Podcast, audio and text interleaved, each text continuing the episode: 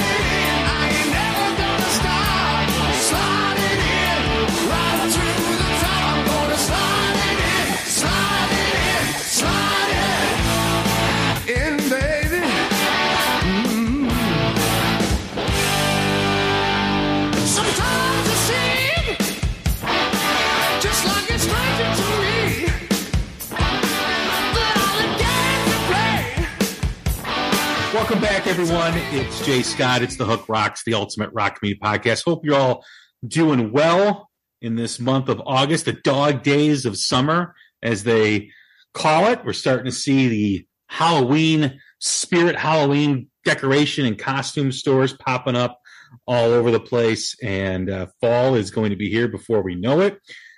Football season will be here before we know it. The World Series, hockey, fall is always the greatest time for sports, in my opinion. Big sports fan here, but you did not tune in to talk sports. You tuned in to talk some rock and roll, and that's what we're going to do.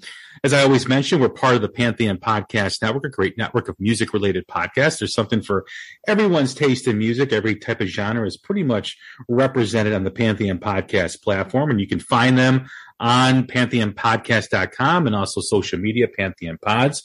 Check out my friends, as I always mention before every episode. Tom and Zeus uh, from the Shout Out Loudcast, the number one rated Kiss podcast in the universe. I got uh, Mac from the Ugly American Werewolf in London podcast, Martin Popoff, the rock historian, the legendary DJ Mistress Carrie, as well as Chris and Aaron from Decibel Geek. So check out all those and more podcasts on Pantheon Podcast. You can also check out the Hook Rocks on all social media platforms, Instagram, Facebook, and Twitter, as well as streaming on all podcast platforms, whether it's Apple, Spotify, or Amazon. We're available everywhere. So check us out. We've had some great episodes over the last couple of months. We had some great new music spotlights with Broken Love, with Griffin Tucker from Classless Act. We also had The Warning back on as well, and a great band from Detroit called Frame 42. So check them out. They're a rising band too. A bunch of young kids who are making some great music. Also, we had Stephen Pearcy celebrating our three year anniversary, and we also celebrate our 400th episode with my friends in the Groove Council, our private chat group that discusses new music all the time. So check out that episode. Check out Christine Eagle. She was just on talking about the back end of the music business. No one knows that better than her. She's so well researched. She talks about the ever changing algorithms on Facebook, the cloudy future of TikTok, the future of NAMM, the great music conference in Los Angeles, as well as many other things. And we've got some great stuff in store coming up as well on the commentary side of our podcast. But without further ado, I'd like to welcome in good friend of mine, as I just mentioned, the Shout Out Loudcast. It is the co-host of the podcast, the uh, the Boston Bomber, the uh, great Kiss podcast. You got to check out. They have great shows. It's not your typical Kiss podcast where they talk about the glory days and they, you know, lick the bottoms of of each uh, Kiss member. They are realists. They are refreshing in that they really talk in, a, in an honest forum. Here's Zeus on the shot on the Hook Rocks podcast. What's going on, Zeus? How are you? I'm great. Always a pleasure. We talk so much off the air. It's nice to be back on the air together. It is, man. You know, um, it was great to finally connect with you and Tom and others on the Creatures Fest or in Oh. at the Creatures Fest. We had a blast that weekend getting to know each other, to, No. annoying the piss out of each other. Yes. Fucking hilarious stuff. I'm sorry. It oh was man. hilarious. It was. Uh, it was. Uh, do you want to share the elevator story, or do you want to keep that top secret? no, I mean. I think people know, and if they not, if they don't, let me surprise them some other event that we'll be at. They'll be like, "What the hell is that?" And they'll wonder if I was at that event. You know, Yes. they'll figure they'll figure it out. Was it real, or was or is Zeus here? Will be the question. Yes. Yeah, that's a good one. Yeah, actually. but we um we you know, we get together every once in a while and we also have uh you on with our Zeppelin Chronicle show that we do and we go through the Zeppelin catalog and uh we're we're at Zeppelin 2 as people joke. I'll see you uh I'll see you at the holidays and uh we're getting into the the fall. so you never know. But we're we're, we're up to Zeppelin 2. We just finished Zeppelin 2 and we'll get into Zeppelin 3 soon, which I can't wait. Yeah, I can't wait either. I love doing that because it's a refreshing change of the pace of both of our podcasts. Yes. We really dive deep into Zeppelin and examine the albums and examine what was happening during that time of, in my opinion, the greatest rock band of all time. And yeah, you know, we like to be on more of a stringent schedule, but you know, life happens and we all got stuff going on. So we try to record whenever we can. But whenever we do, it's always a great episode. I like the spirited debate that we had last time. We really got into it. We really, you know, I, I don't, we don't purposely disagree with each other, but we're very passionate. All four of us are very passionate, whether it's Tom, Murph, you, or me. Uh, it, it's a, it's a great way to hear someone's perspective and hear why they disagree and hear why they're so passionate about it. and we're still at the point where we haven't figured out each other's like habits or go to as far as Zeppelin goes. So we have no idea. We don't have like teams like, oh, I know that these tracks are the ones that uh, Murph and Tom are going to like, and Zeus and Jay are going to be all over those. Um, I- have no idea. I have no idea. And that's the fun of it. Hearing everybody else break down these songs and it's Zeppelin. What could be a throwaway for me could be your favorite Zeppelin song of all time. It, it they're that impactful and it, it's a, it's a fun conversation. And because it's Zeppelin, we can't wing it. Can't be like, Hey, let's do Zeppelin today. Now we may know these music, these songs, but you can't talk about Led Zeppelin and just throw it together. You got to, we put our research into it and we, we work hard on those episodes. And I think it shows. Yeah, I mean, when you hear that stuff, it's years of collecting knowledge of what the band is about. The band is so diverse. Uh, when you think of the band and how what they started in the late '60s to how they ended in 1980, look at the transformation from album to album, from beginning to end. You know, it's a band that keeps evolving. Their music keeps evolving to this day. The songs sound different as you listen to them, as you evolve as a person, as people evolve as people. It's it, it's such a an interesting band, and they keep remaining interesting because of the music, because of the arrangements, because of how they put it all together. They're just absolutely amazing. Yeah. The, the leadership changes. Who takes control over certain album that changes. And you know, you, you can't, every album is different. I know it sounds cliche, but really is when you talk about Zeppelin. Yeah. And, uh, what's funny is this discussion we're going to have today. We're going to be going back to Zeppelin for a, a, a couple times. I just have a feeling. Yes, because we're doing a White Snake Legacy show, which last Legacy show we did was with Sydney Taylor. We did Ratt in the month of June, which was a very well received episode. And these episodes do do attract a lot of listeners. And because we really break down the band, it's a it's always fun to discuss music and bands and artists that we were in love with, we fell in love with when we were younger, we used to listen to this band's different than the ones we've done before. I mean, we've done a lot of different bands. We've done Metallica, Maiden, Ratt, Dokken, so many others. But this band really has a lot of different lives, a lot of different styles of music within one band.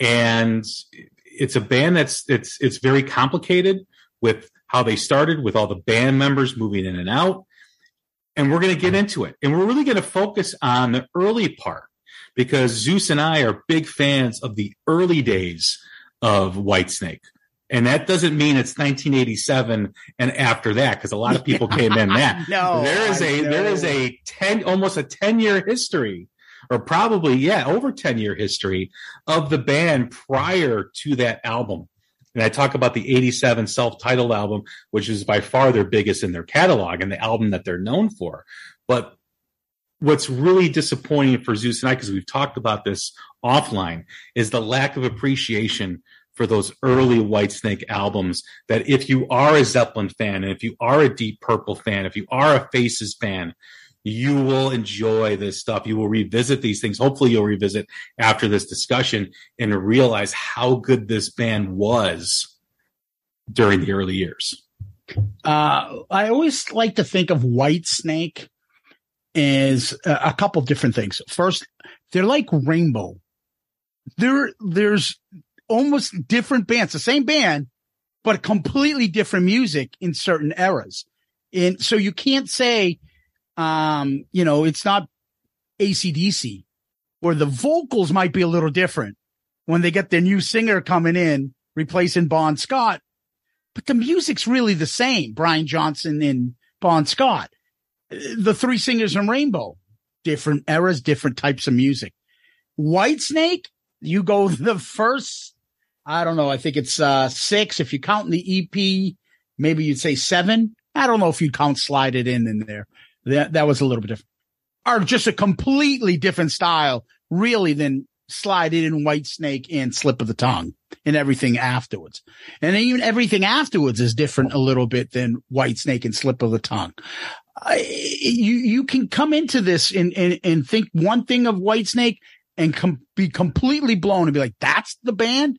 Yeah, and that's what if you you know you look at their catalog, that's the most of their music was like this different style of blues rock that they were producing in England for years before they broke out in um in United States uh in North America. Now the other thing I like to do with White Snake is it's like a football coach's tree.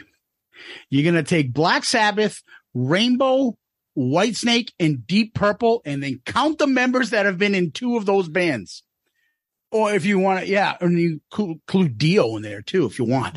Insane. Yeah. no, it absolutely is. The band really, obviously, the focal member of the band is David Coverdale, Yeah. and he replaced, you know, he was the replacement singer in in Deep Purple after Ian Gillan was the original singer for Deep Purple. He was on the Burn album, the Stormbringer uh, album, as well as Come Taste the Band. And prior to Deep Purple, David Coverdale was this struggling musician, struggling singer in England. He was a hairdresser. Um, and he got the call to come in and audition for Deep Purple after Ian left. And they decided to share vocals between the great bass player Glenn Hughes and David Coverdale. I like the Coverdale era of Purple more than the Ian era of Really? Deep Purple. I like that R and B flair that doesn't really happen prior to them him uh, David and, and Glenn Hughes joining the band. So Burn and Stormbringer, love those two albums. Love those two albums. Yeah, it, it's funny you say that because I think uh, Stormbringer is the creation of Rainbow after that. When basically Ritchie Blackmore it's like, I'm not doing this R and B shit. And it, it's funny because everyone knows of Ritchie as the guitar god, Deep Purple. And you would think like he would have this power to say, we're doing this, I'm doing this. Or is it because he's so mercurial and so weird and strange? He just left his own band. He just like, I'm out of here. And he goes off and runs off and steals everybody from Elf, including Dio, and creates Rainbow. And I don't know, it's the style there, but along the way becomes this long term rivalry between David Coverdale and Ritchie Blackmore. And for years, they would compare those Rainbow albums and Whitesnake albums. Who's doing better? What's going on over there?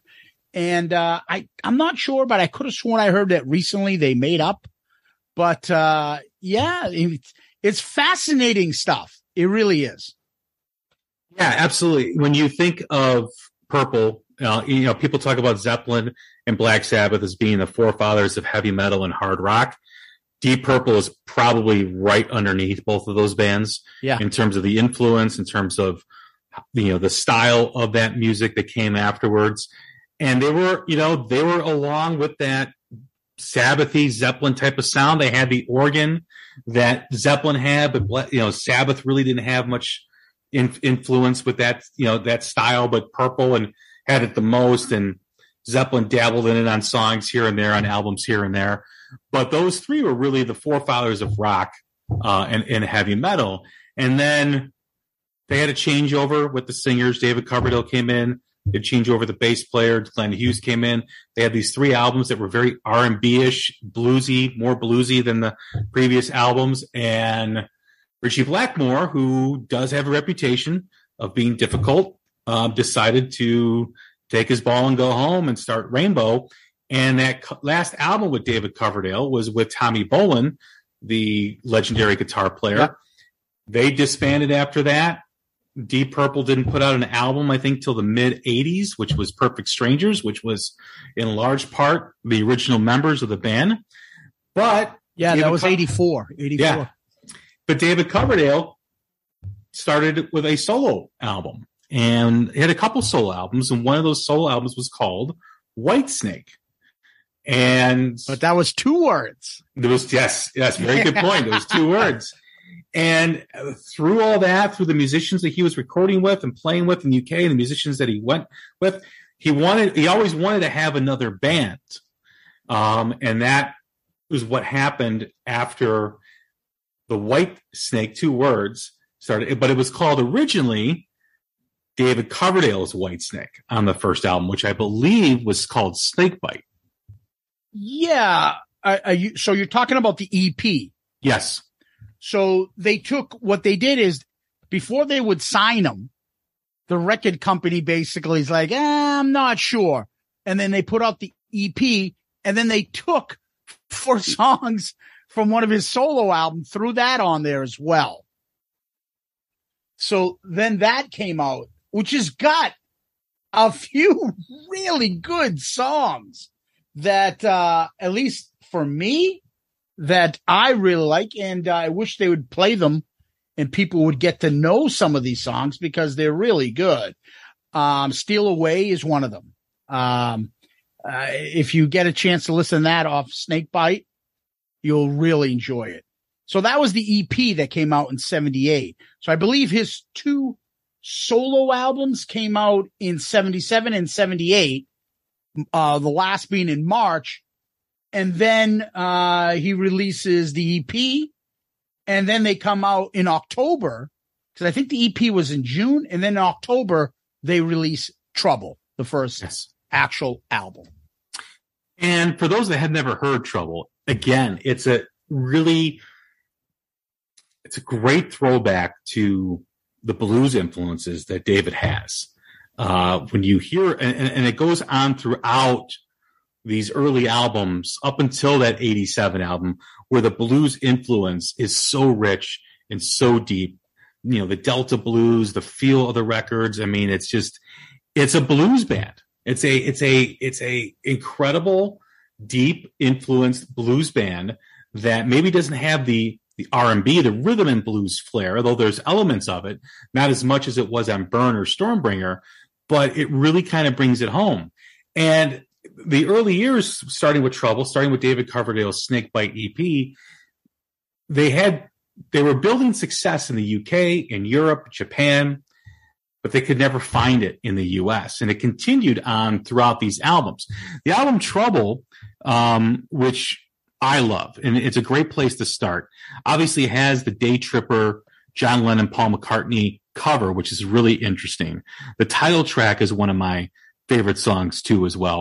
And I also like Take Me With You. Which was written by David and Mick Moody. And Mick Moody, who was the guitar player, was really a, a essential part in David Coverdale's journey to really kind of push him to form this band called Whitesnake. Yeah, so they basically came back, combined the both words. Uh, I like David Coverdale saying, he said, well, I'm white. If I was born in Africa, my band would be called Black Snake. Whatever. But, and that's the kind of reputation and the, the, uh, I guess the knock is what you would say about him and his salacious innuendo, sexual innuendos and constant lyrics, which are all are about sex and stuff. But, uh, as far as, uh, trouble, I like lie down. I think that's a great song. Uh, a modern, uh, modern love song. I think that's great. But what they started off with is Mick Moody was on his two solo albums. So he brings in Mick Moody. He brings in Bernie Marsden. Now it's the tradition that starts right from the top, the two guitar attack, two great guitarists, and that stays throughout Whitesnake's history, I believe. Uh, Bernie Marsden's a fantastic guitar player. Fantastic. I think he was in UFO before. Yes. Mick Moody is a great songwriter and helps him out. And Marsden writes some songs as well. The great Neil Murray, who's on almost all their albums going up to 87, with the exception, I think, one. Um, and then they start with uh, David Dowle on drums. And the great Jon Lord from Deep Purple comes on over. Now, Jon Lord is one of those only like keyboard players that I don't mind. You know, he ain't the Kiss Crazy Nights keyboard player, The right? Yeah. yeah, it's not that annoying stuff that hides guitars and you know, and it's just he's a great player. And there are so many things where all of a sudden he goes off on a tangent and he starts doing a little solo and you get into it. He's really that good. And he's always been that good. Yeah, they're creating a sound, and the essence of the band is, like I said, very rich in blues and phenomenal. Uh, When you hear these songs and you hear what comes after in their career, um, I know David, you know, kept wanting to attack North America throughout the early days. They did have some success as they went on, and we'll get into that. But you know, what it didn't start maybe with with Snakebite, you know, with that EP, it definitely begins here with um, with Trouble. And as we move forward with the band, the band then comes out and releases Love Hunter, which another great sexual innuendo. The album covers when you when you see some of these old album covers with with White Snake, and then you see the videos in the on the '87 album, it all makes sense. Yeah. it all it all makes sense. You're like, what's the what's the running theme? Like, what is the connection between the '87 album and the in the beginning days? It's Coverdale. This is all Coverdale's sexual like ideas and thoughts and stuff. Um, yeah, that cover with the naked woman straddling this huge python or whatever that is. it, it's out there. It's one of those uh like clever like scorpions in that time frame covers and you know, it's it's uh it's pushing the envelope. It definitely does. It definitely does push the envelope. Uh, but that's part of the the lore of the early White Snake stuff. You know, you once you after slide it in, it became very um the covers became more kind of vanilla with the logo, with the new logo, because the old logo, the classic logo, as you see on these albums, is more of a cursive style Whitesnake with, you know, leading with the snake head into the W, and they changed it as the WS on the 87 album. But that old logo, I love that old logo. Um, Yes, it's, it's, I it's- do love it. yeah, it's They awesome. never should have changed it. I Um, agree. One other thing I wanted to mention is we we didn't bring it up, but starting from that first album, Martin Birch does all their producing basically all the way up um, for many albums. And uh, Martin is just a great, great producer. Uh, he's done Iron uh, Iron Maiden, uh, Deep Purple, just a bunch of uh, bands, and uh, and he's he you know the first two albums right off the bat he's there, and so that's a running theme there too. Yeah, a lot of those UK guys, whether producers or engineers, you know, really were a tight knit group of people. You know, they they appear on, like you said, Maiden is Maiden really rose to prominence in the '80s. Um, I- you know, some of these guys also, you know, appeared on the Purple stuff as well, um, and other groups. But they were very, um, very integral with a lot of bands that were rising up. And and really, when you think of the '70s, especially the early part, and throughout the bands in the UK although there were bands like Kiss and Aerosmith and others as well. But when you talk about hard rock, you talk about heavy metal, the UK really was the the the eh, or they really were at the forefront of hard rock and heavy metal throughout that whole decade. Yeah, Yeah, I agree with you. Yeah. So the the album itself with the with the album cover again, check it out if you've never seen it. A lot of you will we will remember these album covers thumbing through them in record stores back in the 80s because when when when the 87 album came out it caused a resurgence and a lot of their early stuff was re-released here in america. Yep. so so i remember going to get the you know god how old was i? 87 i was 12 at the at the very beginning of puberty thumbing through the white snake stuff and seeing these album covers and just knowing i could never bring this home I could never bring these albums inside this house because I don't know what's going on with this snake and this naked woman. But growing up in a in an Irish Italian Catholic family outside of Chicago, that would have been uh, that would have been big trouble. Yeah, I'm the same way like you. As soon as Whitesnake was the first concert I think I ever saw. I was a freshman in high school. Uh, my brother took me and I saw Whitesnake and Great White opening up. It was the first concert I ever walked into. And I remember having the debate with some of my, it was my brother's friends and me. I remember I was in the back seat of the car, them giving me a couple beers and, mm-hmm. you know, trying to act like a tough guy. And I remember arguing like these, this band's better than Zeppelin. And this is, this was my mentality at the time. Zeppelin was harder to get into than Whitesnake. And here's why. If you look at the song tracks from the first couple albums, okay. So I did, and I think Love Hunter, the song itself is the, uh, yeah, I am correct. Uh, Love Hunter, the song itself is the longest song, and that's at 538. These were shorter songs. There were no epics. There was no, no quarter on this. There's no, uh, Achilles last stand. These are blues songs, but hard rock blues songs that were done in three to four minutes. Easier to swallow, easier to get into. Um, the formula in the first couple albums, actually all the way through up until Slide It In, straight rock and roll blues and, uh, awesome vocals, great dual guitar attack and a fantastic rhythm section. Lyrics, bluesy, women, sex, things like that. Um, and they're continuing that trend on this second album. Now for this album, um, I would say this is probably one of my favorite, if not the favorite, uh, of the early albums. Uh, Long Way from Home, which is a video online. You can catch it and you're like, Oh my goodness, take a look at this band. Uh, and, uh, you know, you start noticing the stupid hats they are all wearing in the band and the mustaches. And then you realize, yeah, no wonder he switched it up to get big in the U.S. because that wasn't going to fly.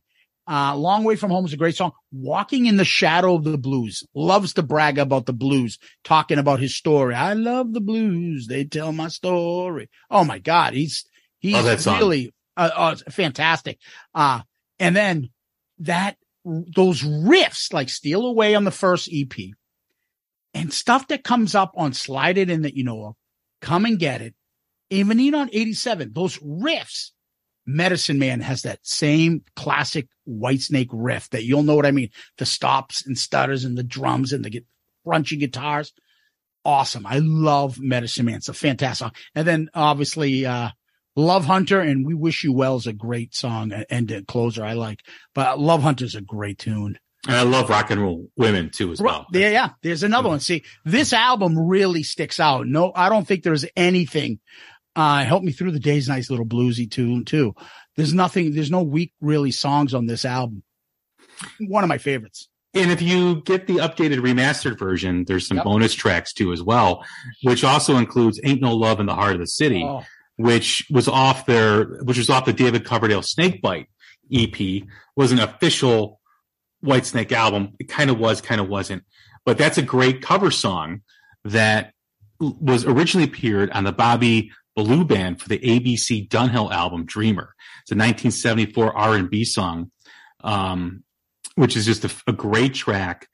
And really, throughout these early early days, even though it was a cover, was a song that was resonating across the globe. Uh, just because their version is is is very good. Their live version of it is phenomenal. Uh, I'm glad they included it on the bonus tracks for this on the remastered version, but it's one of the very unappreciated, unknown Zeppelin. I'm sorry, White Snake. There you go. White Snake songs that people don't really recognize. And and obviously, you know, we heard the news earlier this week or late last week uh, when David Coverdale announced that he won't be or Whitesnake won't be performing with Scorpions because of health issues, which I believe is an upper respiratory issue that he's having. Yeah, it's too bad. It's but when they play live, it's too bad that they don't play some of this stuff, even a song or two. I think a lot of people would kind of be like deer in the headlights because they never heard it. But it's it's some stuff that really, hopefully someday, it's highly unlikely at this point. Who knows if Whitesnake will get back on the road and tour? Um, you know, I, I it's kind of tough to see David Coverdale, one of the amazing frontmen of Yeah. of rock and roll in rock and roll history, go out this way. I kind of know he probably wanted to go out on his own terms, but he is 72. And, you know, even before the health issues, he announced that this was it. So once he overcomes this, which we all hope he does, will he have the stamina? Will he have the motivation to go back out and tour? That's, that's still an unknown. Yeah, it, it will be too bad if that's how they end up and they just go out um, because of this. But uh, Again, if if you look at these tracks and you look what they're starting off, he's setting a good precedent. But I will say you tell you this: "Ain't No Love in the Heart of the City" is like my shandy. He plays that like that's on all every live album they have. They play it. It's the same fucking thing over and over. It's just, oh God. You, it sounds like you really enjoy it. So I'm hate to put a damper on it, Yeah. but it's so, I don't know. It's like I can respect it. It's like since you, uh, uh, since I've been loving you from Zeppelin 3, which we'll talk about coming up. Great tune. I love it and stuff. Oh, ain't no love in hotter city. And he loves this song. He puts it on everything. And I remember when we all got back into Zepp, not got back into, excuse me, when we discovered Whitesnake. Um, and you go back and you stop buying all their older stuff. And I remember, you know, you see the videos, right? And I'm like, oh, Whitesnake Live ain't no, uh, love in the heart of the city. And I bought their live, that live album. I'm like, who the hell are these people? Like, I, who's that fat guy in the front? Who's this idiot with the Kangol hat? Who's this idiot with like the stupid, uh, cap he's got on? And I'm like, who are these people? Had no idea that it's not like Adrian Vandenberg and, you know, uh, Vivian Campbell and Rudy Sarzo on them with, uh, you know, the eighties, uh, hairdo, you know? Well, when you when you look at that 87 album, which by the way, everyone on that album, that picture, all that all those press photos, none of those people play that 87 album, which is uh, except Adrian Vandenberg, he does the solo and here I go again. That's the only that's the only person in in those videos that actually plays on the album. But to get to your point, this is a great band. This is a band full of great musicians who make great music and great songs with zero image. They have zero image. careless. And and and this again was the reason why they were never able to get their foot in the door in the US because they looked like a blues bar band at the time.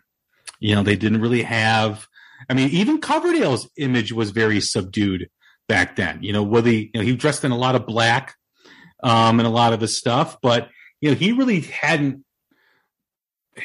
what's the right word I'm trying to use? He really hadn't accepted the need to have an image, especially for a frontman.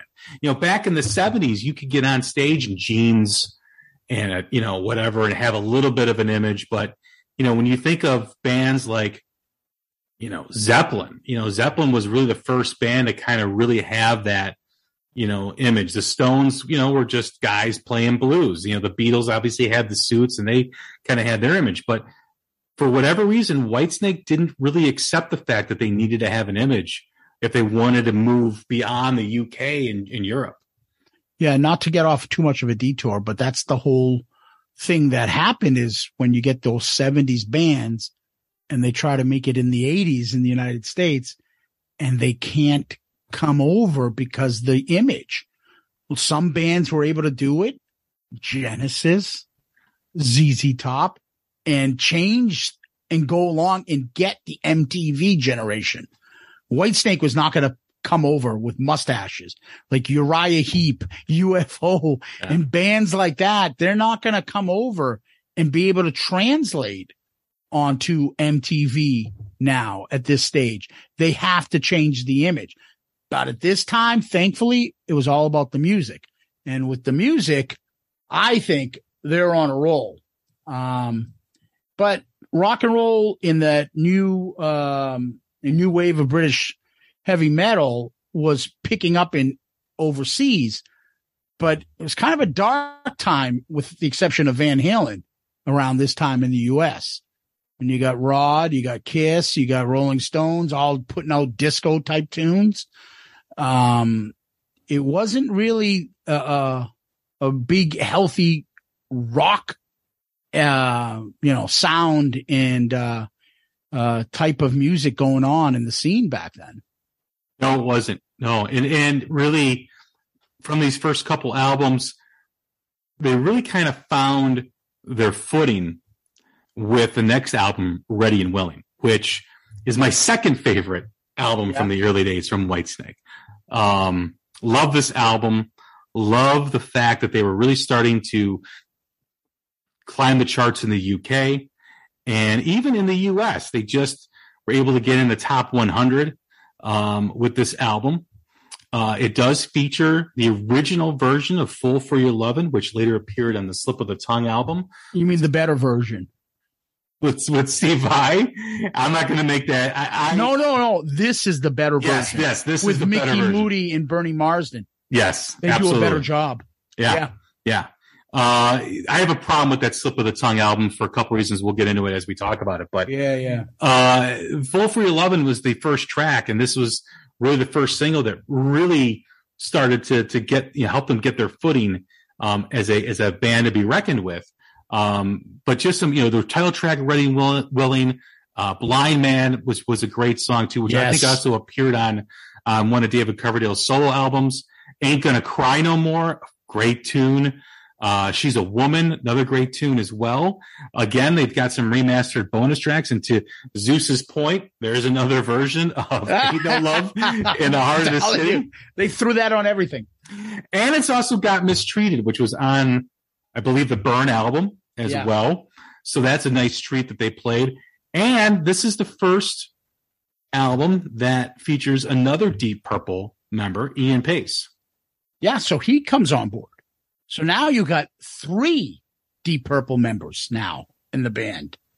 And what's starting to come up and become an issue is the treatment that the Deep Purple members in Whitesnake are getting versus the original Whitesnake members, the Bernie Marsdens, Mick Moody's, and Neil Murray's. And there's some conflict brewing because he's paying them more, Jon Lord and obviously Ian Paice. Um, the other song I really like is Carry Your Load. I, I mean, the, the whole album, again, they're just a bunch of very good rock blues songs. So if you haven't discovered this discography of the earlier stuff, put them on. I'm telling you, you're going to like it. Really like it. And the Fool for Your Lovin' is a great example. So much more melodic. There's a video for it too. It's, it's like night and day watch this video and then watch the other video with uh Steve Vai and Vandenberg, and they're all doing everything is so slick and polished and like hair and image versus another the original image of them playing a live like a live track of this and just them kicking ass and, and just uh, the dual guitar of Marsden and Moody. I just think is is so much better. But That's a, that's just me. Yeah, no, I, I love this album. It, it's one that I recommend if you're. I mean, any you can't go wrong with any of these, but you know, with the one that uh, Zeus just mentioned, mentioned, Love Hunter or Ready and Willing. If you want to start with either one of these, when you talk in the early days of Yeah. of uh, of Whitesnake, you can't go wrong with either one. Uh, both phenomenal albums, and just be prepared. It's going to be different.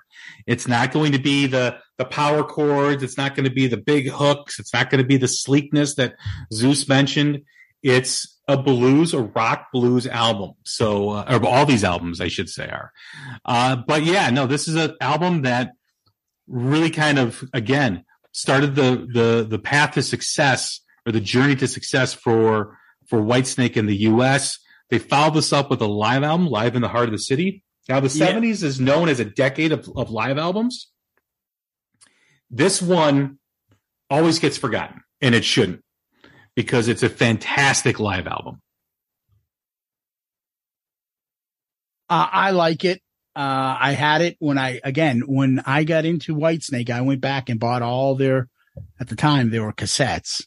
Uh, so I had this cassette and uh, I got on it and I'm like, I'm, I remember that I was laughing about the cover and I'm looking like, is that like fat Jimmy Page there with the double Gibson there?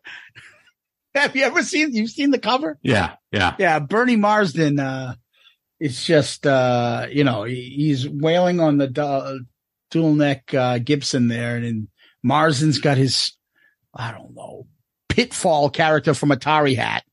It- It's just, I'm like, who the hell are these people?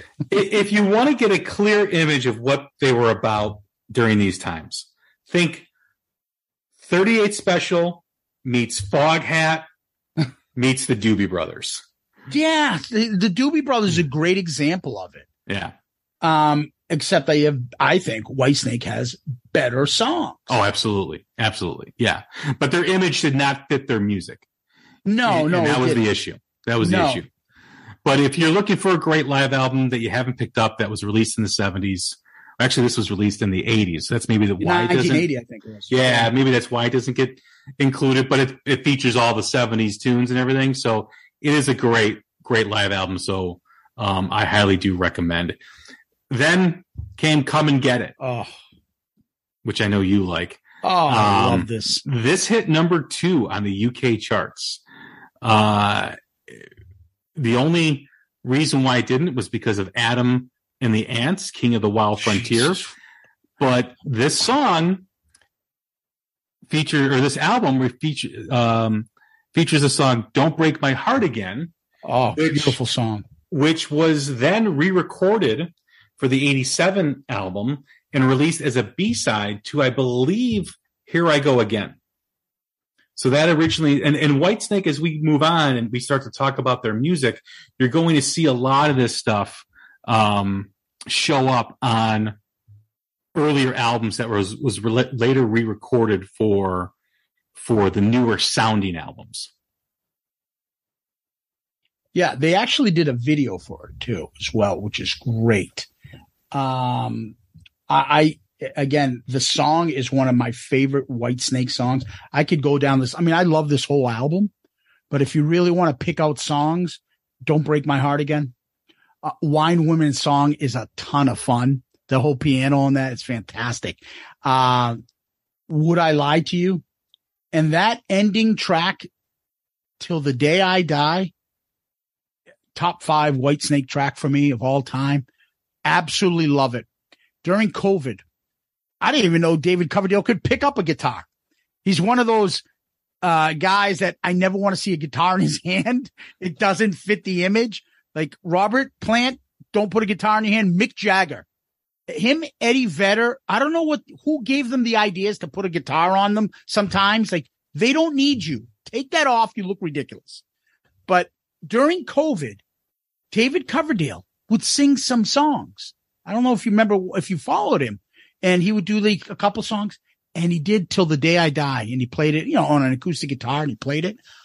I was just like, holy shit! Do you know how obscure this is that he's doing this right now? Loved it. It's a great tune in the um, you know, acoustic beginning, and then boom, it hits you. Rocking guitar. same, um, Martin Birch, same lineup right now. So they're consistent, you could say. Once they got Ian Paice in there now, they're consistent. It's going to go for a couple more albums. Um, this album is unbelievable.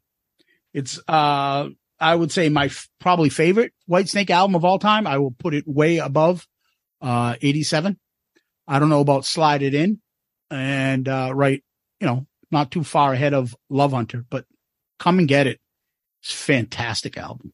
It is. And I also want to include What I Lied to You is a great song too Oh, as well. yeah.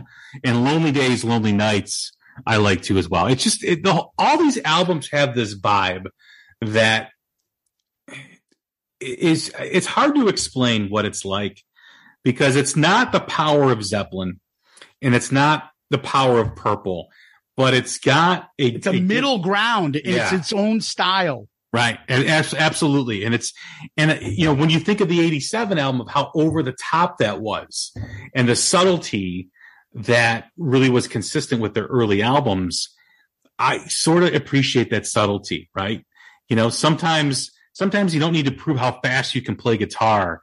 Sometimes if you just play by feel, which that's probably the best way to explain these albums is these albums are all feel and uh, just a, a tremendous, another great record, another tremendous record. Still, the U.S. charts are elusive. I know it reached the top 200, but still, if you're a band and you're trying to break into the U.S., being in the top 200 is just not going to cut it. You're not going to get the funding from management or whatever to put yourself on a tour. You're not going. I mean, it's still true to this day. You're not going to get on a big tour with a big band if you're not cracking that top 40, which they were still unable to do. And then comes my favorite album of the early days, which is Saints and Sinners. I love this album.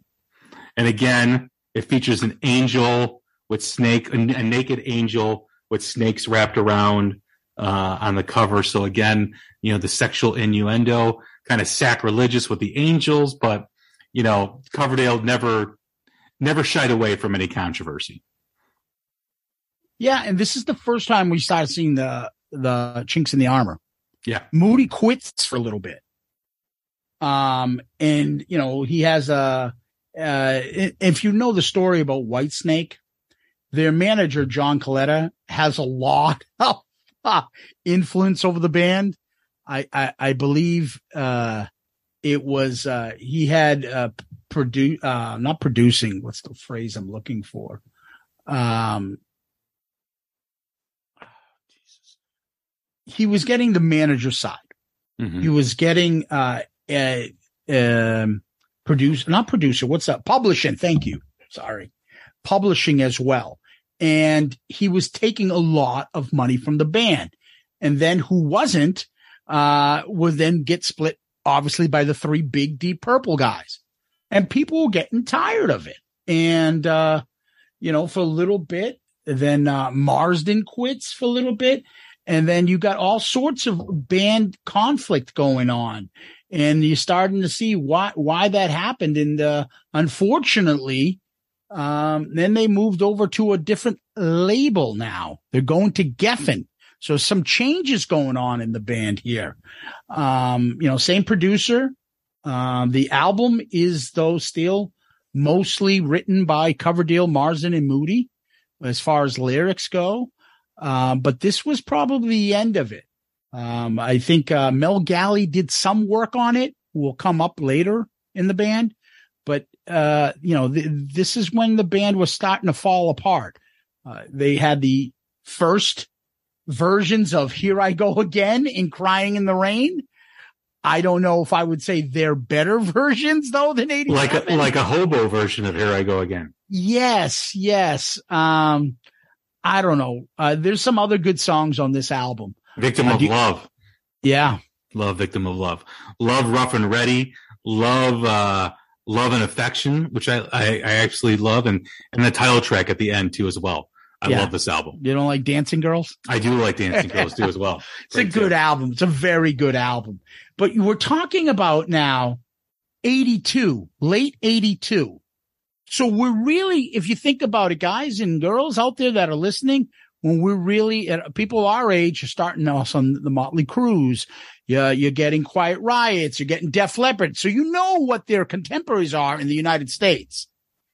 And you know, if you hear "Here I Go Again" like a hobo, you're like, I'm not seeing this competing with uh, Photograph, right?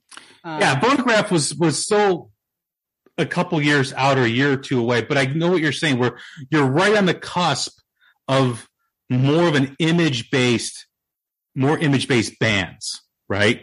More with the hair, with the with the the good looking guys, Def Leppard, Motley Crue, Ratt, you know, all these guys coming up from L.A. no facial hair. right? No facial hair, outfits, leather, spandex. You're starting to get into that, although it got out of control later on. But like you said, if you're a band like Whitesnake and you're seeing what's happening in America at this time, this is really the end unless you make a change. Yeah, I mean, because you're not going to do anything. Yeah, this is the last of really this lineup. Right. Um, and all of a sudden he's got to come back and do something different. And that's what comes on with the next album, which Yeah. is really the transformation to the, what most people know of Whitesnake. Right. I mean, a lot of people think this is Whitesnake's first album. Yes. because you know it featured more of a slick sound. It featured three outstanding videos that were in rotation in at, at, uh, at MTV when MTV played videos. Uh, again, it was their fourth top ten album in the U- UK, um, but it was their first breakthrough, first real breakthrough into the United States. Um, and it's actually gone double platinum since its release. Obviously, it probably was helped by the '87 album Oh, to get those was. numbers. Yeah, but it was the, the also the final album using the old logo that was known on the early albums too as well. Sold over four million records. Uh, it had a harder sound, but it also features two different versions. There's the UK version, and then there's the the US version. And depending on what side you want to fall on, um, the U.S. version featured John Sykes on guitar and Mel Cozy Galley. and Mel Galley, and also I believe Cozy Powell on drums. But the, here's the differences. So David Coverdale was the lead vocals, obviously. Mel Galley, I believe, played on both versions. Mickey Moody played guitars on the UK version. John Sykes, who left Thin Lizzy right after the death of Phil Lynott. Prior to that, he was in the new wave of British heavy metal band Tygers of Pan Tang. So he hops on for this. Colin Hodgkinson is the bass player in the UK version. Neil Murray, Neil Murray plays on the US version. Cozy Powell plays drums on both, as does Jon Lord plays both on the keyboards. But or Bill Cuomo also does some additional keyboards too on the US version. But this was the first slick sounding, harder riffs, a little bit of more of an edge, still with the bluesy influence, but you could tell they were they were going for something different on this album.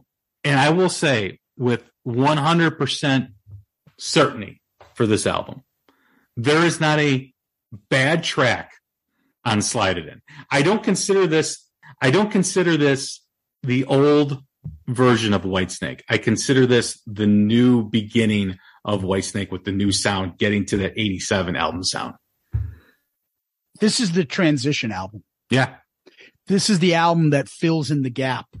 I think it's, um, I, I always liking this to Down to Earth by Rainbow, where the music is really similar to Dio, but the lyrics are more towards Joe Lynn Turner, but the singer is Graham Bonnet. It's the middle sound of Rainbow. Same here. So you still have a Jon Lord in the band. When you have Jon Lord in that band, it's still the older sounding sound, you know?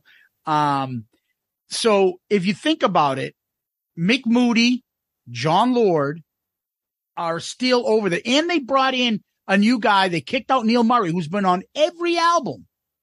And they kick him out and bring in this Colin Hodgkinson on. For the UK Obviously version. Yeah. He was in UK the band. Yeah. And then David Geffen and Geffen Records is like, you, you're not putting this shit out in the US. So there's a huge difference. You guys can tell, listen to the album. There's a huge difference in the US version and, you know, the UK version. The album came out in the UK January 30th. The album comes out April 16th in the US. So they mixed it up. So all of a sudden, Mick Moody's bluesier type guitar is now supplanted with John Sykes guitar god like uh sounds. And they bring back Neil Murray and he's on the US version and they replace Jon Lord's keyboards really um with Bill Cuomo and Mel Galley is uh, the kicking ass on this album now. Um, he's not on there too long, but there's um a great and it's probably another top five songs a favorite of mine. Give me more time. Oh yeah. I absolutely love that song. The way, and then, you know, we haven't really talked about it. How, what a front man David covered. First of all, his vocals, he's a great soulful singer. Never in his stage presence, the way he holds the mic, he looks like he commands it. Very, very powerful. And there's a great performance. I think it's top, uh, the pops there, the British show. They do, it's basically lip sync, but they play uh give me more time check that out i it made me love the song even more it's such a kick-ass version Well, yeah, I'm right there with you. Guilty of Love is a great song. All or Nothing, Spit It Out.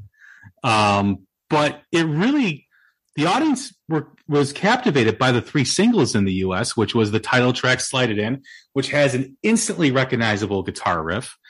Uh, Love Ain't No Stranger, which was a huge hit, and Slow and Easy, which, oh which is one of the best songs they've ever recorded. everybody comes back to that. When they learned of whitesnake and whitesnake became big people went back because the other one selling in the united states was slide it in. So like you said people thought that oh that must be their first album. And then they everybody picked up on slow and easy. And then they could see the video for it. And that song it just kicks ass. Um there's something still about it uh that i always find funny. I think coverdale is like the most british sounding singer that i like. Guilty of love. Guilty of love. Right? Yeah. or yeah. uh the previous couple albums would i lie to you? Just to get in your pants. Right? Mhm. that british voice. I think it's it's prevalent. You can hear it.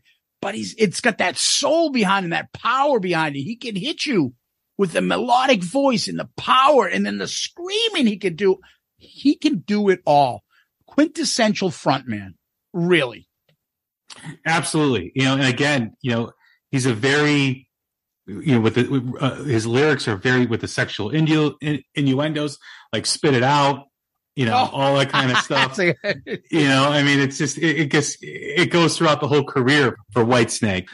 A fantastic album. To me, this is their best album they've ever released. But you're also starting to hear, you know, with the, you know, this album comes out in 84. Um, but going with the times of Van Halen with Jump and I'll Wait, the song Gambler, synthesizer, Mhm. keyboards, Yes. much different than the earlier stuff. In fact, that was the lead track, the first track on the UK version. It wasn't slided in like it was on, on the US version. And I still remember playing Gambler in my front yard on my boombox on my, with my cassette, just jamming it all the way as loud as it could go. Cause it's got this funky, weird intro with the keyboard and it just has got this march, this drum beat march with the music just going. And then of course, you know, you know, like you said, uh, guilty of love, which is a great song. Uh, you know, spit it out, all or nothing, hungry for love, give me more time, which is kind of Oh. like, kind of like the bookend with slide it in with the guitar riff in the beginning. It's just, it's, it's amazing. It's an amazing album. Yeah. Again, it's the guitar riffs, if you start listening to some of their songs from the early days to this, you can, it's almost like an, I, I think I can pick it up. So if I don't hear the vocals and I hear the song, I'm like, oh, I can pick that. That's a Whitesnake song. Almost like, a, like a, like how you can identify ACDC right off the bat when you hear it. Um, I, I, it's very, and there's a lot of that. Spit it out's got that. All or nothing's got that. Give me more time's got that. Slide it in's got that. That riff, stop, drum, stop. You know, it, it's, it's in so many of their songs. And then there's that one rip. Bow, bow, bow. Ow. Da-na-na-na-na-na-na, Bow, bow, bow. Oh, it's just awesome. Oh my! And then his voice makes it better, Yeah. right? I, I, he's just, and and this is the thing, uh, you know, the way he conducts himself, the way he's on stage, taking the microphone, turning it upside down, and pumping it, and singing it to it, and he like getting all passion and stuff. I, I mean, so underrated, so underrated as a front man. Next is the big one. Is the is the is the album that finally they were able to break through the US with the image of the videos, which is just as important for Whitesnake as the music is. I don't know, you know, truth be told, if Whitesnake maintains their image of the band that was in the late 70s, early 80s, this album doesn't do anything.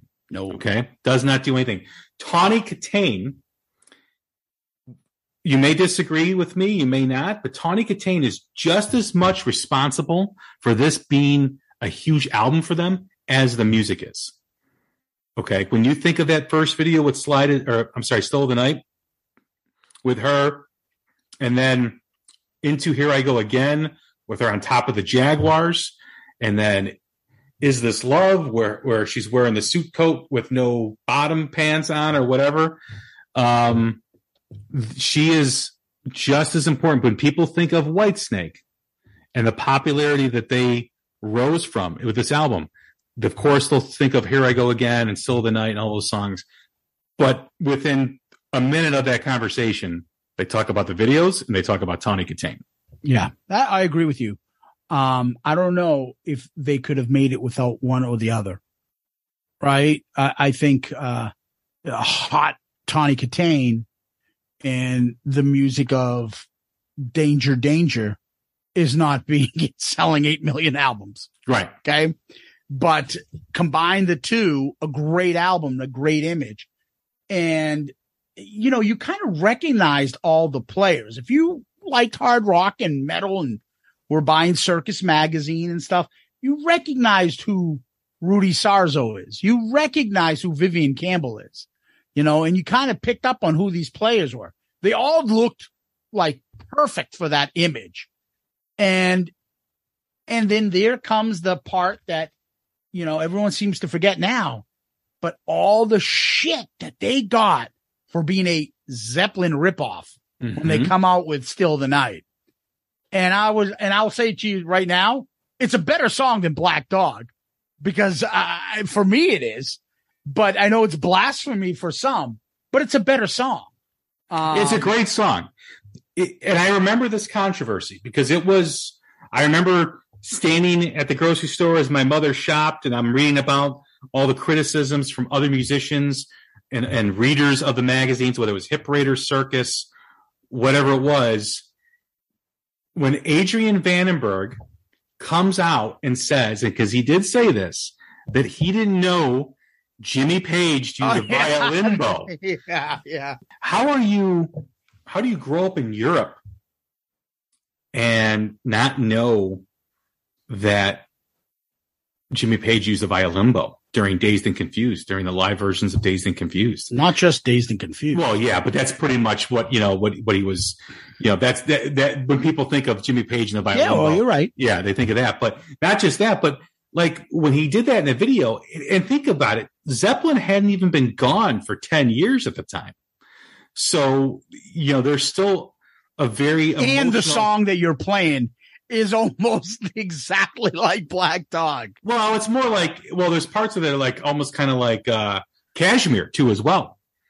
You know, with that, it with was Black Dog Yeah. for me. I mean, that it sounded like, but regardless, he knew that, but they were getting a lot of stuff. And I remember when we started this episode, I was telling you that I was saying to my brother and them, Oh yeah, this is a better band. Now, mind you, at that point, I was, you know, maybe a freshman or eighth grade or something. I was still, Zeppelin wasn't, I knew Stairway to Heaven and Black Dog, right? I knew Zeppelin 4. And again, they're easier to swallow and to pick up on and learn at that age where I'm at. It, Whitesnake songs like Still the Night and Here I Go Again. They're a lot easier. I mean, by far, Still the Night is probably the longest song they've had now. They've ever done. It's at six minutes and 38 seconds at this point, yeah, you're right. right? So you're not getting those huge monstrosities that you would hear on other albums. They're they're right to the point. They look good. They sound good. They look brand new. I remember the album. I like and it I was even so know- over the top. The imagery was so over the top with Yeah. Rudy Sarzo licking the bass, you know, and Adrian Vandenberg with this great blonde hair, um, Vivian Campbell, you know, who just came from Dio, Freddie Krueger on the drums. Tommy Aldridge on the drums. but what really starts to define it really kind of started early on, and it really came through on Slide It In. And now here we are with the 87 self titled album. The one word that you, you you could describe Whitesnake's music that you couldn't do with any other band during this period was the sexiness of the videos, but the music had a sexy tone to it. Sleek. yeah sleazy sexy tone. You know like like just the way the arrangements were.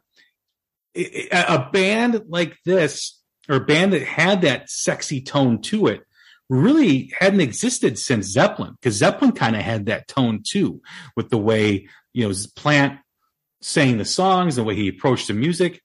It was very it was very reminiscent of that and for whatever reason they kind of got a pass that maybe a band like kingdom come didn't get during that period where Kingdom Come was basically shunned immediately when they released Get It On, which was, I think, 88 or 89. But, you know, Zeppelin on that Still of the Night video and a lot of the, the music was very Zeppelin influenced at Mhm. that time. And it really kind of furthered the, they certainly were never friends, but it furthered the gap in a relationship between Plant and Coverdale. So much so Oh, yeah. that Plant started referring to Coverdale as as cover what was it cover page yeah cover page um in interviews because he felt that he was copying a lot of what Plant did and that remained that that disdain for one another remained for a long time. And only probably over the last decade have they been kind of you know reconciled their relationship. But there was a, a frosty relationship between the two of them. And then it even furthered when Page got so sick and tired of Plant saying no Yep. to a reunion and then later started the Coverdale Page album. Now, uh, one thing I wanted to add, and I, I got off track, is before the album came out, do, you guys have a strawberries there? They used to sell CDs, strawberries. There's this, there's a CD store around. you may have Anyways. something like that I was at the Strawberries in locally in Boston. This is before Whitesnake came out. And they had a big, like, bill, not a billboard. Um, what do you call those things? Like a stand? like a cardboard stand Yeah, yeah, yeah. And it was Whitesnake, the album come out. I'm like, never heard any of their music. Mind you, I was buying the Hit Paraders. I was buying all those other magazines. Who the hell these guys? I never even heard of them. But I could see them, like this image that they had, and it was them from the video, like those five. And I'm like, I have to get this. What is this? It was like the shiny toy. Like when kids like uh aren't supposed to have like alcoholic beverages or things that are for adults, but they make it shiny for a kid. I was like, what is this? I don't even know if this is any good, but I gotta buy this album. And then I saw the video and I was like, I definitely gotta buy this. so just the image itself, I was into. Picture perfect, right? And that's Yeah. without Tawny Kitaen. That's all me knowing any song by this band. And I jumped on it. Um, I'm going to say something else that you, you know, I know we do the Zeppelin Chronicles together, buddy, that you're going to find blasphemous. I prefer Coverdale over Page. over. I prefer Coverdale over Plant. Let's just move on. I don't even want to. I don't even want to. I'm not even going to recognize that statement. I do. What are you fucking talking about? Better singer. N- no way. Yeah. You know how a lot of people don't, a lot of the, uh, old British guard are not big Zeppelin fans and stuff. A lot of people find Robert's voice grating or his antics or his stuff. I still love Robert Plant. I love Led Zeppelin. Obviously, you know that, but uh, there's nothing except like anything I would hear out of David Coverdale singing. Never be like, oh, Coverdale's not doing a good job, or Coverdale, like that, or Coverdale's being annoying. Just uh, for me, I like him better. It fits my style. I, I like him better. And I always thought when I first got into him, like, oh, this guy is new. He, how could he dare compare himself to, you know, Robert Plant? It's embarrassing. Shut your mouth. Don't get into a fight with Robert Plant. You look like an idiot. But I didn't realize later on is the backstory. This guy was in fucking Deep Purple. The guy was kicking ass in the seventies too. So they knew each other before Whitesnake became this, oh, new, uh, Zeppelin ripoff, right? So they must have bumped into heads in circles and stuff. Probably had no problem with it. And the problem is eventually in the, that eighties time period, Zeppelin was the love of all those bands. And there was a lot of Zeppelin ripoffs and Robert probably had enough of it. Well, guess what, buddy? If you don't want to fill the void of that music or play that music, other people are. And he got annoyed with them. And one of them was Coverdale. You know, plus the meme and the way you do like play with the microphone. Yeah, there was some uh, showmanship, right? And competition going on there. I don't know. I, I think the range with Plant alone is more has more depth than Coverdale could ever dream of, in my opinion. Um, I don't know. I don't know. Regardless, they're both fantastic. Yeah, they're both fan- yeah, they're both great frontmen and great singers. But this album, getting back to it, didn't come without its drama. Uh, if you notice, Slide It In came out in '84. This came out in '87. There was a big gap in between this, and what started out as a great relationship between David Coverdale, Neil Murray, and John Sykes ended up not being a great relationship because during the recording of this, Coverdale developed a sinus infection that affected his the Yeah. tone of his voice. So much so that he couldn't sing for a long time. He had to be, he had to rest his voice. He, he had to, a lot of issues. I think there was some surgery involved. Mhm. Um, so as Sykes was chasing this tone prior to the recording and finding it with the help of Coverdale, there was rising drama within the band. If you if you listen to a lot of the early stuff that Sykes played, like Tygers of Pan Tang and Thin Lizzy, you hear a guy trying to find his sound. And it's almost like comparing Randy Rhoads to what he was in Quiet Riot to how he found his sound in Ozzy Osbourne. So it's that kind of, you know, comparison. Sykes, if you listen to the album that he did after he left Whitesnake Blue Murder, Yeah. you hear that tone again and you really hear why Sykes or how Sykes influenced this 87 album because Mhm. that Blue Murder album is tremendous. Yeah, it's a good album. So during this time of recuperation for David Coverdale, there started to be some bad blood between John Sykes. Coverdale made a statement. I still remember reading this interview when I was a kid that none of his bandmates came to visit him or you know, show support through in these what David described as a very dark time in his career. And there were rum- rumors and rumblings of him and the producer at the time, Mike Stone, who I believe produced the Slide It In album, looking for a singer to replace David Coverdale, which I don't know Well, how. Well, I, I'll correct you on that. That was uh That was a rumor. pro- that was the rumor was that Sykes had taken over in the production area, and he went up to that guy, the A and R guy, the famous Geffen A and R guy. I think his name John. John John Kalodner. Yeah. And was like, hey, maybe we just get another singer. and then Coverdale's hearing about what, what he you call it's doing. And they're both control freaks and great musicians and probably sad that they didn't get to do more together. And Coverdale's like, Hey, John, fire him. and then he kind of told me how to get fired. And I supposedly Coverdale ran to his car and then Sykes ran down Yeah, yeah. and uh, was like, open up. And he's like, yeah, I'm sorry, man. Uh, it was his idea. Gotta go. Ram. Took off. Yeah, there was there was a big big to do about this. I remember when this album came out of why none of the members that replaced them played on, on the album. And basically Coverdale just kind of collected Rudy Sarzo, who was, you know, an Ozzy Osbourne and Quiet Riot. Adrian Vandenberg had his band Vandenberg, which had a mild hit in 1981. I think it was called Burning Heart, maybe Yeah. 83. Uh, Vivian Campbell had just left Dio. And like Rudy Sarzo played in Quiet Riot and also the early days of Quiet Riot and also with Ozzy was Tommy Aldridge. So that's kind of how the band formed. The only two songs that you're able to hear the guitar players on is Here I Go Again, which was Adrian Vandenberg doing the guitar solo, Mhm. and Vivian Campbell on the re-release of Give Me Give Me All Your Love, Give Me All Your Love Tonight. The mix in 88. Yeah, the mix. Vivian Campbell does the solo, but like a lot of their albums, they had three different versions or four different versions. They had the US version, which released, which, which reached number two in the US, which is a huge feat for a hard rock band, especially on their seventh album when they've been around for close to a decade at this point. But it featured the Crying in the Rain song or Crying in the Rain version, which was on an earlier release. It featured Here I Go Again, which was on an earlier release. Give Me All Your Love, which is what I, I said before with the, uh, with the Vivian Campbell. Um, and then also they had a lot of different singles. Like when you used to buy the cassette single, remember those?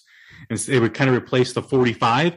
They had, um, different songs on there. So one of those songs was You're Gonna Break My Heart Again, which was pre-released before I think it was on what the Come and Get It album, I want to say. And then also I Need Your Love So Bad, which was, I believe, on Saints and Sinners, which was a which was a I- song I thought off it of was, um, hold on. I thought it was looking for love. Looking for Love was another one. Looking for Love was Right. not, but I Need Your Love So Bad was also a pre-release too as well. I'm trying to remember what album that was on, um, or what, what it was released. I think it was maybe, okay, it was actually released as an extra track on the Japanese version of Slide It In. But Looking for Love was also You're Gonna Break My Heart Again. So again, they're one of the few bands that went back into their catalog because let's face it, I mean, if you're Coverdale and you know these songs are really good, why wouldn't you want to redo them, right? Why wouldn't you want people, more Mhm. people hear in an updated version of what you're doing? So that was the the uh, motivation behind that, I believe, to kind of hear have have people hear those songs. But that was a gigantic album back then, gigantic.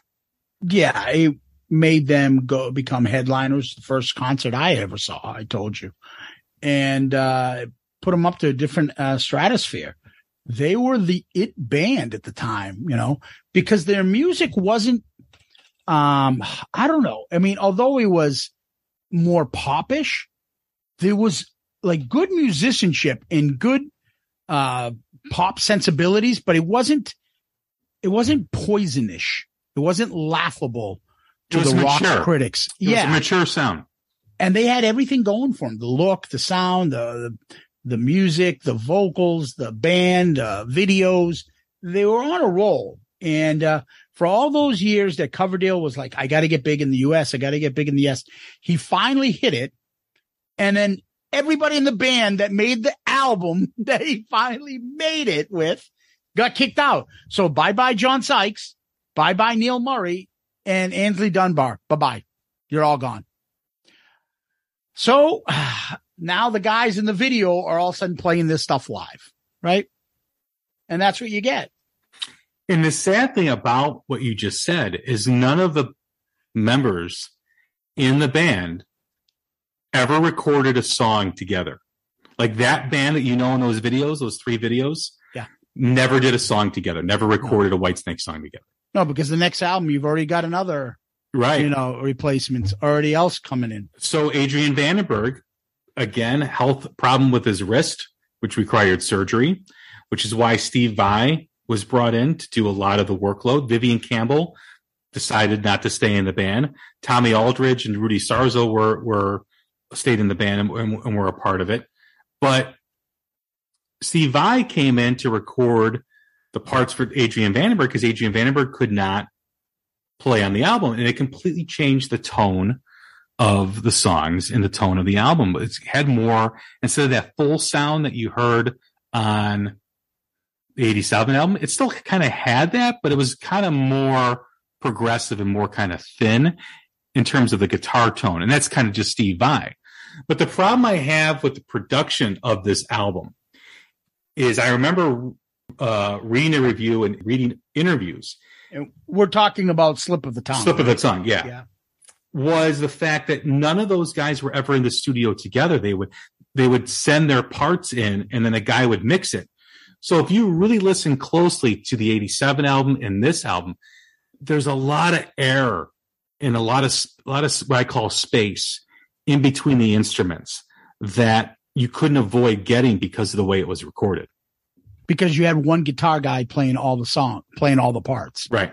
So you had Sykes and Whitesnake and you had, uh, Vai on slip of the tongue Yeah. versus look at the difference in the sound because they would always off the earlier albums, even slide it in because Galley or whether it be slash Moody would play off each other and Galley and Sykes would play off of each other. And then Marsden and Moody would have, there was no ego there. Somebody would take a lead, someone would take a solo. They would switch it up.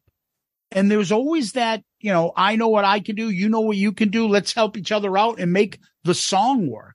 When you get one guy doing it all, there's no second guitar playing going, no, no, let me take this. I'll do this. Or it's just one guy's vision.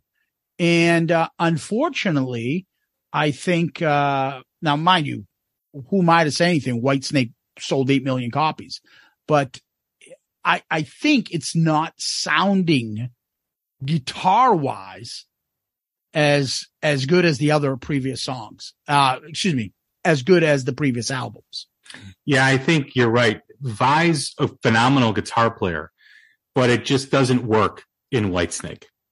And I know some of the singles they released, Now You're Gone, Deeper the Love, fantastic songs. Deeper Right. Love is a favorite of mine. Yeah. Absolutely love it. It's so sleek.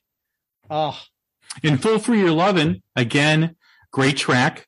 Uh, previous release. That was completely first- different song. completely different. But it really, again, here's a band that was that old school blues band.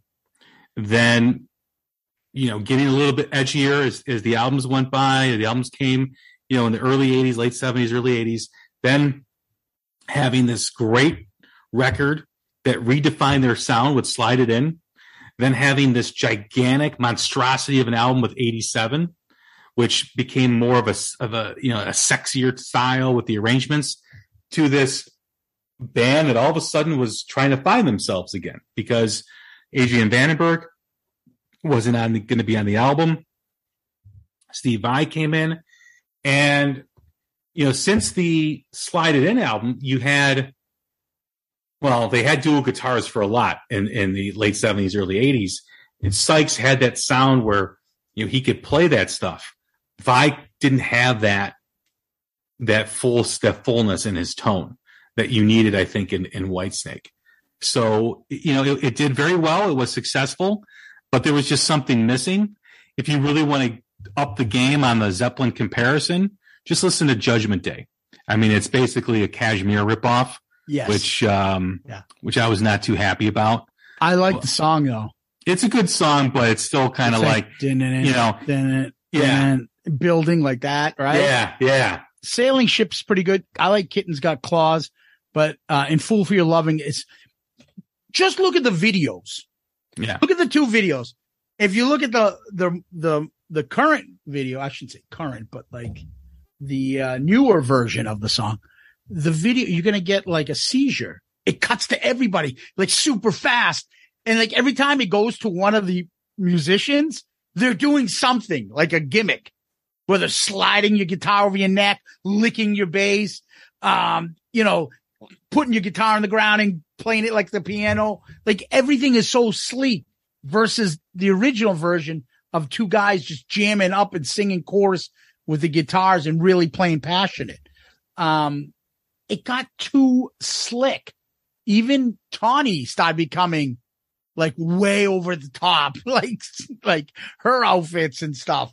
Um, started getting over the top, but, uh, you know, David's, uh, started getting shoulder pads like a football player. Right. And he had those suits and it just became too hair metal. Uh, Yeah. Yeah. No, absolutely. It, it kind of became what they were chasing. They were chasing U.S. success. They finally achieved it. And now they got sucked into being very image conscious, which of course they were with the videos in 87, but even more so with Slip of the Tongue. And then after this album, after the tour ended in 1991, Coverdale decided to take a break from the music business and, and uh, broke the band up. Yeah, and don't don't forget though, the other part too is like the, they brought in Mike Clink from GNR fame to Mhm. produce this, and I think bringing in different people, different sounds. Whereas you didn't hear us talking about any complaints about the albums when you had the same band members, and you had Martin Birch producing this band. Like I know what to get out of this band, and he could do the old style, and he still had a hit with, you know, slide it in and bring it to the more modern. Mhm. So I think if they stuck with him, I think they would have been better off. But that's just me. And you're right. Um, they didn't really do anything. They put out a greatest hits in 94, but from 89 to 97. And Oh, Coverdale decided to move forward with the project with Jimmy Page, which is a phenomenal album, a great, great album. I love that album he did with with Jimmy Page. And there is rumors that they recorded another album that's never seen the light of day. That I know David and Jimmy have been talking about re-releasing it. It got shelved because in the late '90s, um, Page and Plant decided to tour together, and you know, you can't have a Coverdale page come out when he's on tour. Oh, no. No, no, no, no. You can't do that. And a little tidbit. I know the first run, they did a plant solo song and they did a Coverdale page song, which I believe was Shake My Tree, which I can't imagine plant singing Shake My Tree from the Coverdale page album every night in, in arenas across the country, but that's kind of what happened. Then uh, Coverdale does resurface in 1997. They call it a Whitesnake album, Yeah. but he was kind of forced to do this by the production company or by management, whoever, you know, the record label to name it as a Whitesnake album. But t- this really is a Coverdale studio album, a solo album. And it's not, it's not bad. It's, it's, it's definitely Coverdale. Um, but it's got Vandenberg on it. it's got uh, Adrian Vandenberg. It's also got Denny Carmassi, who I believe was in Heart for a while. And I also think he was in, oh, I can't remember the name of the band with John Waite and Jonathan Cain. The Babys. I think he was in the Babys. And I think also too, um, Joe Hoekstra, I think plays on this album. He does. Wasn't he in Montrose? Uh, Montrose and, I think, yeah, Hagar? yes. And Sammy Hagar? Yes, he was in Montrose. You're right. You're right. And he played with Randy Meisner too. Right. I'm a big Eagles, and that means he played with like Kim Carr, Stevie Nicks, and stuff like that. Yeah. Yeah. Derek Sherinian also is featured on this album. Oh yeah, Derek. So it's kind of like a forgotten album. Um, he also releases another one, Into the Light. Uh, later on, I think in what was it, ninety nine? I think he released that. Um, but he's you know releasing his solo stuff. Uh, you know, Whitesnake. Just to just to put something together, just because the whole Zeppelin stuff. Frank Tony Franklin's on that album. on the Into the Light. Yeah, Yeah, yeah. but No, that's a solo album. Let's Right. be honest. Right. That's but Okay. this is what kind of he was doing, you know, in between breaks with uh with Whitesnake. And uh, after the turn of the decade, you know, he gets the itch to put some more music out under the Whitesnake moniker. Uh, yeah, he some- started doing a lot of what do you call it? Live albums yeah, started coming on. Compilations started coming out. right, right. Right. Right. So f- good to be bad, which features uh, Doug Aldrich, as does Forevermore. This is kind of late in the game for Whitesnake. Great albums, uh, fantastic. Good to be bad is a great Whitesnake album, and if you like the tone of Doug Aldrich, which has a lot of similarities with John Sykes, um, I think you'll enjoy it. Reb Beach also plays on this too as Yeah. well. Yeah, so they go back to that dual attack that they've Yeah. been known for. So you got Reb Beach and Doug Aldrich, the two guitar guys. Mhm. And that's the Whitesnake I want to see. Two guitar guys playing off each other rather than one guy doing all the work on the album. And that continues throughout the last few moments or the last few albums for the band. Joel Hoekstra takes over for Joe or uh, for For Doug Aldrich. for Doug Aldrich. Reb Beach continues to play. There's a lot of changing parts. Their last album they just did, Flesh and Blood, was released in 2019, I believe, on Frontier Records. They also released a Purple album, which features Whitesnake covering the songs that David Coverdale Yeah. sang in in Deep Purple. Um, Joe Hoekstra is, I think that was his first album that he did. Tommy Aldridge came back in the drums. But here we are, uh, current day. You know, Whitesnake just canceled the tour with the Scorpions, which also featured an opening act, Thundermother from Sweden. Uh, but this is the band, this is their legacy, and it is a underappreciated. I think I don't feel people realize the importance of this band, where this band came from, the music they made, how big they were in the late '80s.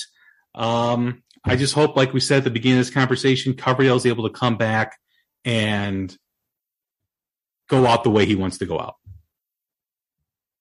Yeah, I, I, it would it would be awesome to be able to catch them one more time.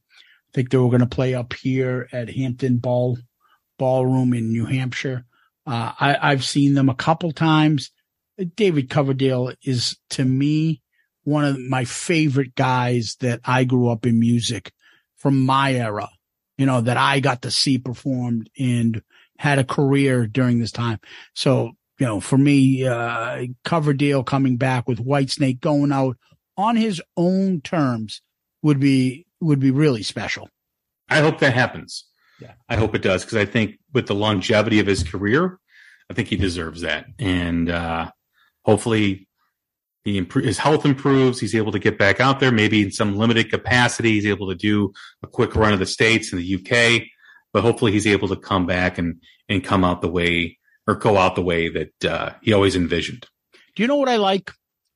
Whitesnake and Coverdale throughout time has been getting a lot more respect over the last few years of his life. Yeah. You know, him getting inducted with Deep Purple. I mean, that's one of the things that, you know, you can say with a lot of people that complain about the Rock and Roll Hall of Fame, how certain members don't get in. They've been in for a lot longer than David Coverdale's in Deep Purple, but to put him in with Deep Purple, only doing three albums, that's a show of respect. Okay. And then he, just his personality online. If you're, if you're on Twitter, Oh, he's great. probably, He's there's great. probably nobody, nobody funny. He is the complete opposite, as my buddy Tom says on Charlottecast, opposite of how Paul Stanley is on Yes. Twitter. Yes. He's got a fantastic sense of humor, fucking cheekish, as they would say over there, right? Funny as hell. And, you know, and, and he's got exactly what you want to see in somebody that you want to like, he makes himself more likable he does. the way the way he has his personality is. Um, and I, I love that about him. He's become more endearing over time. And the band Whitesnake, I mean, they're a big part of uh, something as simple as being a big part of uh of uh what what was that movie? Uh Old School. Mhm. And you know, here I go again, coming back and resurgent. That song has lived on, for, and you know, when the whole hair metal stuff was laughed at and joked, and oh, get rid of that. And, and Whitesnake has kind of survived that and continued to thrive. And I I like it because Anybody that sits and goes, "Oh, Whitesnake, that's a hair metal band," dude, you have no idea. No idea. What, no idea. what you're Yeah. talking about. Yeah. and they deserve respect and they deserve some people to give that that especially the older stuff a chance and you'll really be happy with what you discover Absolutely. I mean, if you're a fan of Zeppelin, it's the Stones, Faces. If you love blues, you Deep will like Purple, you will like that Rainbow, early stuff. You all love that that, stuff. stuff. yeah As we close, um, what's your favorite album, favorite song? tough because I, again um i would say how's this i'll say i like slide it in from the big three of the the mtv era which is slide it in 87 and uh and slip of the tongue slide in is their best of those three and i'd probably say come and get it just above love hunter I would say I, I'm with you. I would say slide it in out of the big three. I would I go back and forth between slow and easy and uh give me more time. Oh that's my favorite give me more time Yeah. Um and then from the early days I'll go with Saints and Sinners and I like Victim of Love. really Yeah. Yeah. Um, I would say something as cool as Steal Away from the EP. Go listen to that, guys. You're going to be like, holy shit, listen to that guitar. Are you sh-? If you, if you're a sucker for slide, oh, it's just so kick ass. And then, um, you know, uh, probably till the day I die, uh, off of, or Medicine Man Yeah. something like that. So those are fantastic riffs, fantastic stuff. But uh, you know, I can't recommend old Whitesnake enough to people. Me too. Me too. Zeus, it's been a blast, man. I uh, enjoyed the conversation. I'm glad we did this. I know we were talking about it for a bit. Yeah. and uh, glad to finally tie up this conversation. Love this band, love what they're all about, love the history. Uh, lots of uh, lots of scars in this band, lots of Yeah. you know, lots of you know changes, but um, Coverdale man is a battler, he's a lifer, and uh, you know, one of the great performers of our time, one of the great singers of our time, and I, you know, wish him good health. Wish that he can come back sometime soon. But that's been our discussion on the legacy of Whitesnake. Jay, thanks for having me. I always have a great time talking with music with you and the hook rocks. Uh, I wish you continued success and uh, good health to you and all your listeners, buddy. Thanks, man. Everyone, that's Zeus, one of the, uh, the, the the good guys of podcasting that I always love talking with. I'm Jay Scott. This is the Hook Rocks. Take care of each other. We'll talk soon. Thanks. I love the blues. They tell my story.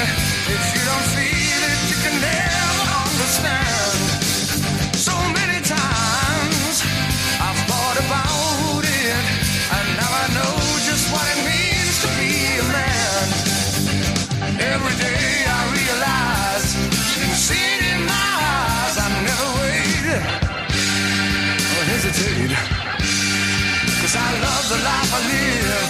I'm gonna live the life I choose. You gotta understand, I'm walking in the shadow of the blues.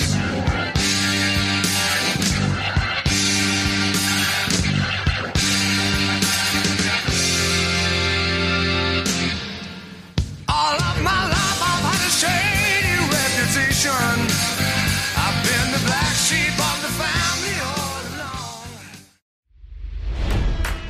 It's NFL draft season, and that means it's time to start thinking about fantasy football.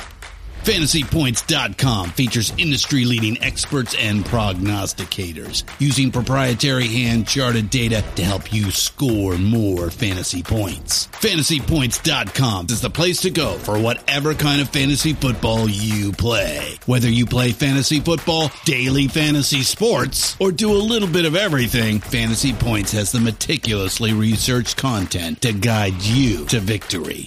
And why wait for the fall? Fantasy Points also covers the new spring football league, the UFL. Join the guru, John Hansen, Scott Barrett, Joe Dolan, and other massive names in the fantasy football universe with an exclusive offer. Use code Pantheon for 15% off any fantasy points package, including the all in package with access to every article, tool, and data nugget that Fantasy Points has to offer. That's fantasypoints.com and code Pantheon for 15% off at Fantasy Points. Fantasypoints.com. Code Pantheon. Score more fantasy points.